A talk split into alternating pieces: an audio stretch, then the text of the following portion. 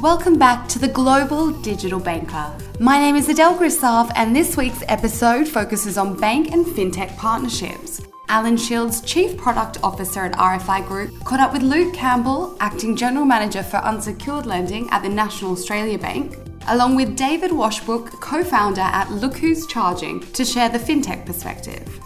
The discussion addresses consumer, merchant, and bank pain points around confusing transaction descriptions for payments and the time and cost implications to those involved.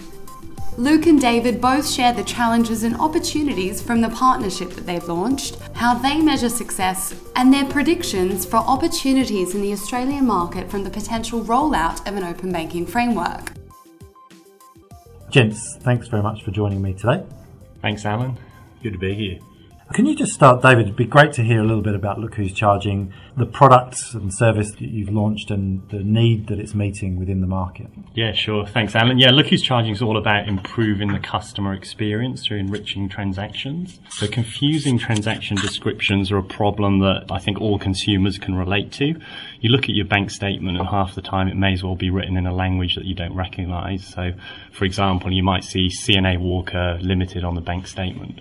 So, what you do? Google's often your first port of call, so you'll turn to Google, type in CNA Walker Pty Limited, that'll tell you that it's a chartered accountancy business. So what will you do next? You might phone the bank. You know, you're on hold for 15 minutes, another five or six minutes to verify yourself. You get bounced between two or three different departments, and at the end of it, they can't do anything more than, than really Google the transaction themselves. And you know, in fact, two of the big four banks in Australia, the contact centers don't even have access to Google. So it's a very frustrating experience for the consumer. Um, you know, they're quite anxious and they can be genuinely worried that they're subject to a, a fraud. It really lowers the advocacy as well between the, the consumer and the bank.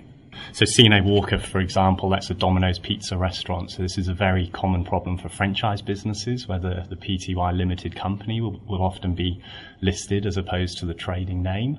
It's not just restricted to, to franchise businesses as well. We also see it every day with big chains. So, for example, the new um, Woolworths supermarket store in Wollongong uh, was listed on bank statements as Wollongong, Wollongong, New South Wales. So, you know, very confusing for customers. So it's not just a, a poor consumer experience, it's also a very expensive problem for banks. It's one of the top reasons for calls to a bank's contact centre, around 10 to 12% of all the calls. And then formal chargebacks where a customer wants to dispute a transaction, it accounts for about 60% of those, and it's still a very manual process to resolve those chargebacks. Costs the bank around 80 to 90 dollars, but very time consuming, not just for the consumer, but also the merchant as well that has to deal with these chargebacks. So what has Look Who's Charging done to, to solve this problem? We really replace that meaningless data that consumers currently see with data that actually makes sense, such as a company's logo, trading name, accurate spend classification, as well as information on how the customer can t- contact that merchant, so phone number, website, etc. And we do all of this within a bank's existing digital applications or API driven. Uh, so our solution is relatively simple to implement from a tech perspective. Um, we're not going anywhere near core banking systems. We can we can integrate at the, the digital banking at the app layer. Um, so yeah, NAB was the first customer to go live with us. I'm sure Luke will talk about that a bit more, but I think it's been a, you know, very, very successful year from our point of view. All the feedback we're getting from customers has been very, very positive, and you know, I think we've started to, to see a significant impact as well through core reductions and chargeback reductions at the bank too.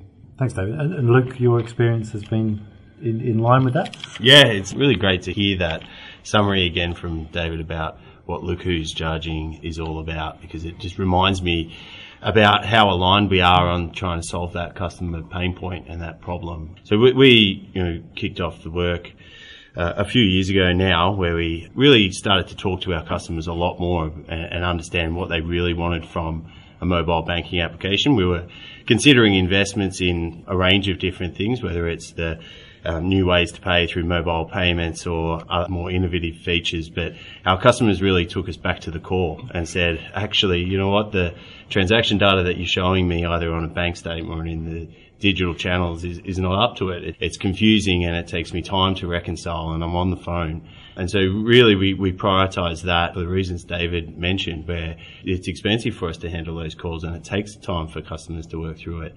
Um, so we, we identified that as a key problem that we wanted to solve and solve quickly. And that's really what led us to, down the path with Look Who's Charging who had the solution um, to the problem. And, and, David, how does this differ from other comparable services out there in the marketplace at the moment? Yeah, thanks, Yeah, it's a good question. I guess I'll first touch on perhaps a bit about how we've solved the problem just to under, under you know, highlight the complexities around it. So there's three core components to our solution. The first is the, the merchant database that we've built up containing, you know, information on the 1.3 million card accepting merchants in Australia.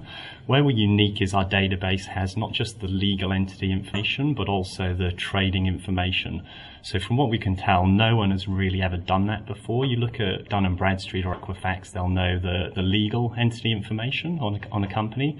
Google might know the trading information, but no one's really pulled all of that together, which is what you need to do to solve this problem. We also benefit from customer feedback, so NAB customers can get feedback on the app.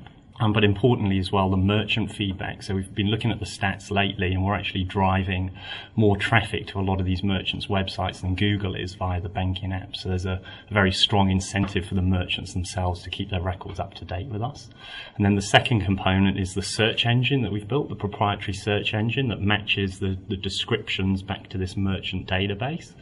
Uh, and that's a very complex problem in itself. There's 14 and a half million descriptions linking back to 1.3 million merchants. On any given day, you know, a merchant can appear 14 different ways on a bank statement. And then the final component is the architecture that we've built to, to push this data into one of the most important consumer touch points being the, the transaction feed. So if you look at other offerings on the market, they're, they're really only about categorizing transactions. So no one's going, you know, we push back 180 different fields on a merchant, not just a category. But what that enables us to do then is to get, give a very deep, meaningful and accurate spend categorization. I'm sure a lot of people experience the issue of looking at their spend tracker or PFM and a large chunk of transactions being in other or uncategorized. Um, so kind of a byproduct of what we do is be able to do that to a very, very high standard as well. So not just the in-depth data on a merchant, but also accurate, deep, meaningful, and accurate spend categorization. So we've had a trip recently to the US and the UK. Expected to go there and find, you know, a number of companies doing what we're doing, but from what we found, um, no one's really focusing um, on the problem quite like we are. Excellent. And, and tell me, gents, how did the partnership between Look Who's Charging and NAB develop? It's a really great question. When we really identified the problem that we wanted to solve, our focus in terms of when we explored the market for solutions was, was really narrowed in. Um, and we, have got a, a long-term strategic partnership with Visa, and Visa were really key to introducing us to Look Who's Charging. So um, we'd been speaking for a while to our friends there at Visa around what the problem was and how best to go about solving it, and they were thinking about it themselves as well. Uh, and through a Visa Everywhere initiative that they held a couple of years ago, we ended up meeting Stu and Dave through that in Sydney and really took off from there. From the perspective of the bank, you know, what were some of the challenges to be overcome? You know, there aren't that many partnerships like this out there. You know, what are some of the challenges? Yeah, um, so there, there, were obviously a range of challenges, and it, it wasn't the first time that we'd you know, identified a problem that we wanted to solve and identified a business that we wanted to work with to help solve that. So, you know, at the point, Look Who's Charging were relatively early stage, which in, inherently brings a few risks for the bank to consider. Um, the business case that we really put up um, was not one around generating revenues day one. It was about potential cost saves, but um, would require some investment to get it over the line. So that created some challenges in terms of our finance team. But really, uh, those challenges, as well as the technical challenge of getting things out, but you know, the NAB was really well placed to move because of that ability to communicate the problem that we were trying to solve. So what we did in, in the early stages to, to identify and prove out the concept was we built a, a, little beta version of our app where we were calling out to look who's charging via their API to then return the details. And um, I remember running into the chief operating officer, NAB at the time, and he happened to ask me what I was working on. So I was able to bring out the banking app and show him this service. Uh, he saw it and loved it and told me to get it done. Mm. Uh, so that's uh, that definitely helped. But that ability to The, the chance meeting. well, yeah, you could say it was a chance meeting, but you're always got to be keeping your eye out for an opportunity. But you know, the ability to be able to articulate that, to demonstrate it, and really at NAB we've got a, a massive focus on on our customers and understanding what they need and, and listening to them and acting on that. When it came time to, to make the decision on whether or not uh, wanted to invest and make this happen, being able to show our friends in finance or in technology, those types of areas, that this was real and this can be done and this is a pain point and, and it drives cost and we can drive cost out um, potentially, but ultimately just improve that customer experience beyond what any of our competitors were doing at the time. Uh, made it very easy to work through um, some of those traditional challenges. Great. And and what are the how do you measure success with something like Who's Charging? Yeah, for us, we've got a number of measures. When we really put the customer first, we're, we're looking at it and saying, you know, with this service and the way that we've integrated it and the way that we're using it today, we can solve customer queries in seconds. Um, whereas, you know, traditionally or before that, or if they go to a competitor, as Dave outlined earlier, it, it can take 15, 20, 30 minutes. I remember spending time in our call centre at the early stages of this when we are really understanding what the problem is. And, and I sat and listened to a call for 45 minutes where a customer was just going through line by line, essentially asking the call center operator what each transaction was. I probably didn't need to listen to the whole call. I got the message pretty clear, but in that 45 minutes, I was starting to think about how we were going to approach this and, and why we wanted to solve it it. Yeah, and it's really, I think, the metrics we're seeing as well, the search volumes that are coming through from NAB. We're seeing, like every single week, you know, we're monitoring the stats and reporting back to NAB. And from day one, there's been almost double digit growth every single week over a 12 month period. So what we're seeing is that when, once consumers are aware of the functionality in that, the app, they're not using it once and they're not using it again. They're using it and they're staying and they're sticking around. We think around 10 to 15% of all transactions, once a consumer finds this functionality, they're searching. So we've seen, um, you know, very, very strong growth come through the numbers our side as well through the time we've been live with NAB. As a NAB customer, I use it a lot. You know, at least once a week, there's a transaction that comes up when I click on it, and through the look who's charging, I get some better clarity on where I've been spending my money. Just kind of extension of this, I suppose. I mean, this is this is great use of, of APIs. We're talking about an open banking framework in this country. July one next year is a date. You know, as a, on a the, the roadmap towards an open data framework for the, the you know the whole country, I suppose, across multiple industries, but banking's first. What do you see the pair of you as the opportunities either for yourselves or for others in, and, the challenges in, in that kind of framework? Yeah, so I think broadly the opportunities, you know, have been very well publicised. I guess one that perhaps not talked about so much for, for me is the combination of the real-time payments network and open banking. So I was over in the UK recently and seeing how powerful Starling Bank was uh, over there. So, you know, I still bank with HSBC or Lloyds, but I want to use Starling day to day. So I go out to pay for my lunch. Not enough money in my account, you know, two clicks, the money's there. I can use Starling. And then at the same time, the open banking benefits for, um, tail loyalty, I think, and flux loyalty coming through, reading that data to give me my loyalty points. Very, very powerful. So Australia's obviously got the, the new payments platform, um, live already. And, you know, something NAB, I think, has, has taken to market as well. Um, yeah, so when open banking kicks in, I think the combination of those two will be very, very powerful. Now, the key challenge, I think, for me is really around um, behavioural change. Like all these things, it's consumers actually being aware of open banking. Like we're, we're obviously across this, and probably most of the listeners to the podcast. But a recent survey I read by Accenture out of the UK that 92% of the UK population still haven't heard of open banking or don't know what it's about. So it's really that um, that education and then the trust of people to actually share their data.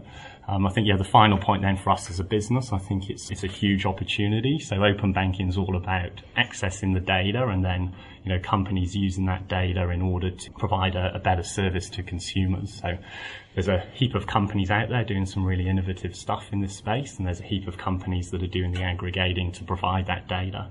But like we spoke about earlier, the aggregation piece is relatively technically not that hard and, and, and probably pretty commoditized now from what we can tell, there's no one really doing that enrichment piece in the middle, which is where we play. So we really enrich that data so all these innovative companies then can ultimately use that data and provide a better service to their end user. Mm. Yeah, it's a, it's a really good question. And as Dave um, pointed out, a lot of discussion around the topic. My views are you know, I, I kind of want to open banking now. There's a, a lot of opportunities for us across cards, um, whether it's on on the payment side and enriching payments data like uh, we've described here, or in how we meet our responsible lending obligations. With, within open banking, something like um, income and expense verification can become a lot easier and you know imagining in a world where we could enhance and enrich that data through the services like Look Who's Charging to better categorize expenses and give customers a better understanding of their financial position and whether the product is suitable for them and, and, and making a joint decision around that. Um, I can see the need for that right now and our customers are telling us that's what we want and we want that as a credit provider as well. So, you know, for me, it's about how do we help to move this thing faster and, and make sure it lands really well and um, that we can deliver those customer benefits that everybody can foresee. Great. Well, thank you both for your time today. Yeah, thanks, Alan. Thank you. We hope you enjoyed the episode this week. For more content on the podcast, head to globaldigitalbanker.com. For updates on upcoming episodes, check us out on Twitter at GDB Podcast or on LinkedIn under RFI Group. If you're interested in being a part of the show or would like to let us know what you think of this episode, email us at gdbpodcast at rfigroup.com.